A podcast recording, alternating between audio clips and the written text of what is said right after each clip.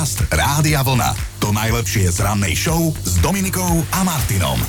Dnes rozoberáme na drobné veci, ktoré mali byť už dávno vyhodené, hej, ale oni sú stále medzi nami. A toto je Dušanová historka. Sme upratovali povalu ja s bratom a poďme povyhadzovať všetko z povaly. Staré hrnce, handry, mm-hmm. šerble, na ktorých teraz ešte moje deti fungujú. No a starka a starky zobrali karičku, dávať do kontajnera všetko naspäť. Prišli domov, sa dívame, čo sa robí. Ale chlapci moji, to sa nám ešte všetko zíde. Skutočne tak, to ste boli zaujímaví. Jo, ako im ja rozumiem.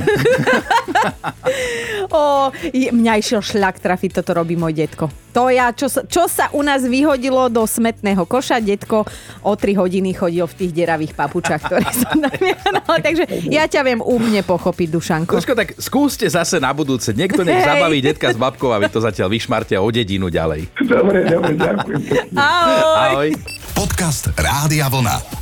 To najlepšie z rannej show. Ochranári v Koloréde minulý týždeň úspešne odstránili pneumatiku z krku jelenia, ktorý ju mal na sebe zakliesnenú prosím pekne dva roky. Tak vidíš, niekto to má na bruchu, tú pneumatiku, jeleniu mal na krku. A teda oni tohto jelena s pneumatikou uvideli v lese prvýkrát v roku 2019 a odvtedy ho nedokázali lokalizovať. Neustále úspešne unikal aj s touto čudnou ozdobou. Samozrejme, on chudačik trpel, hej, lebo do pneumatiky sa za dva roky dostala hlina, všelijaký neporiadok, ihličie a tak 270-kilový jelenisko nosil na sebe ďalších 16 kg odpadu.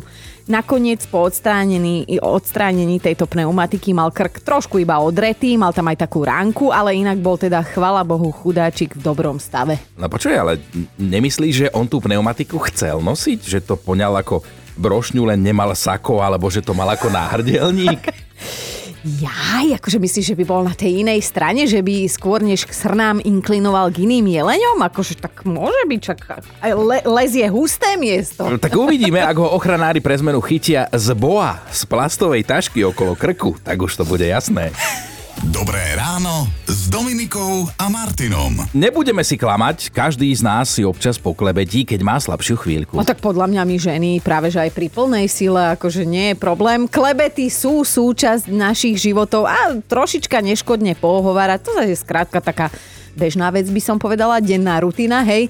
Kým si nevymýšľame, alebo teda vyslovene nekujeme nejaké pikle, tak to nie je nič strašné. No, mali by ste teda vedieť, čo tvrdia výskumníci, že klebety sú nám prirodzené kvôli evolúcii. Ako sociálne bytosti sme sa formovali vždy v nejakých tlupách a zoskupeniach a keď sme sa naučili komunikovať, tak práve to odovzdávanie si informácií bola pre nás často vec prežitia.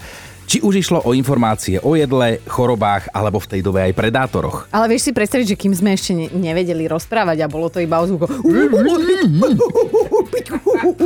No, tak eh, toto boli ohováračky kedysi, ale teda klebetenie je pozostatok určitého spôsobu komunikácie z minulosti, ktorý nám skrátka robí dobre, priznajme si to.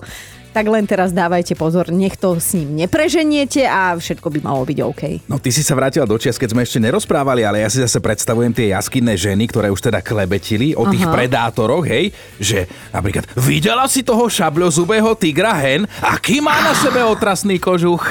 Podcast Rádia Vlna.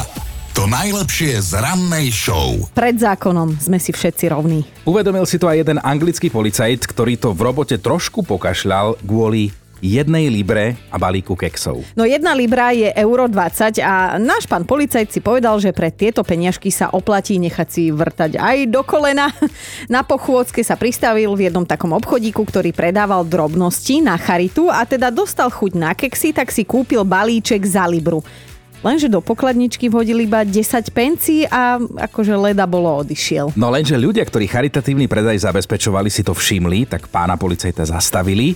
Ten sa začal vyhovárať na to, že tam určite vhodil tú správnu sumu, potom zase na to, že si možno mince pomýlil, až nakoniec toho vysvetlo, že veľmi dobre vedel, čo robí.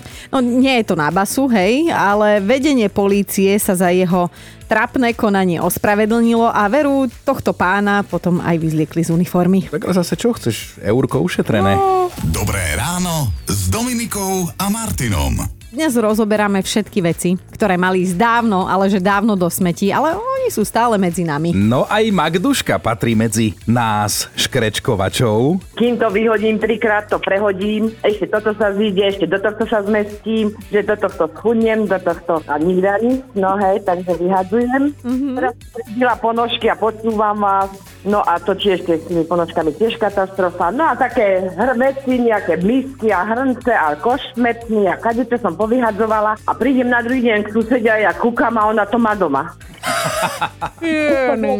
Radšej som čušala a ona potom už začala, že vieš, bola som tam hore na smetisku a našla som toto, toto. A ty, že viem, viem, máš každú ponožku Ale... inú, moje sú. Ale zlaté, ja mám tiež takú kamošku, ktorá zbiera všelijakú veteš a nazýva to potom, že provencálsky štýl. A ona hovorí čekade, že čo kto dá. Počúvajte Dobré ráno s Dominikom a Martinom každý pracovný deň už od 5.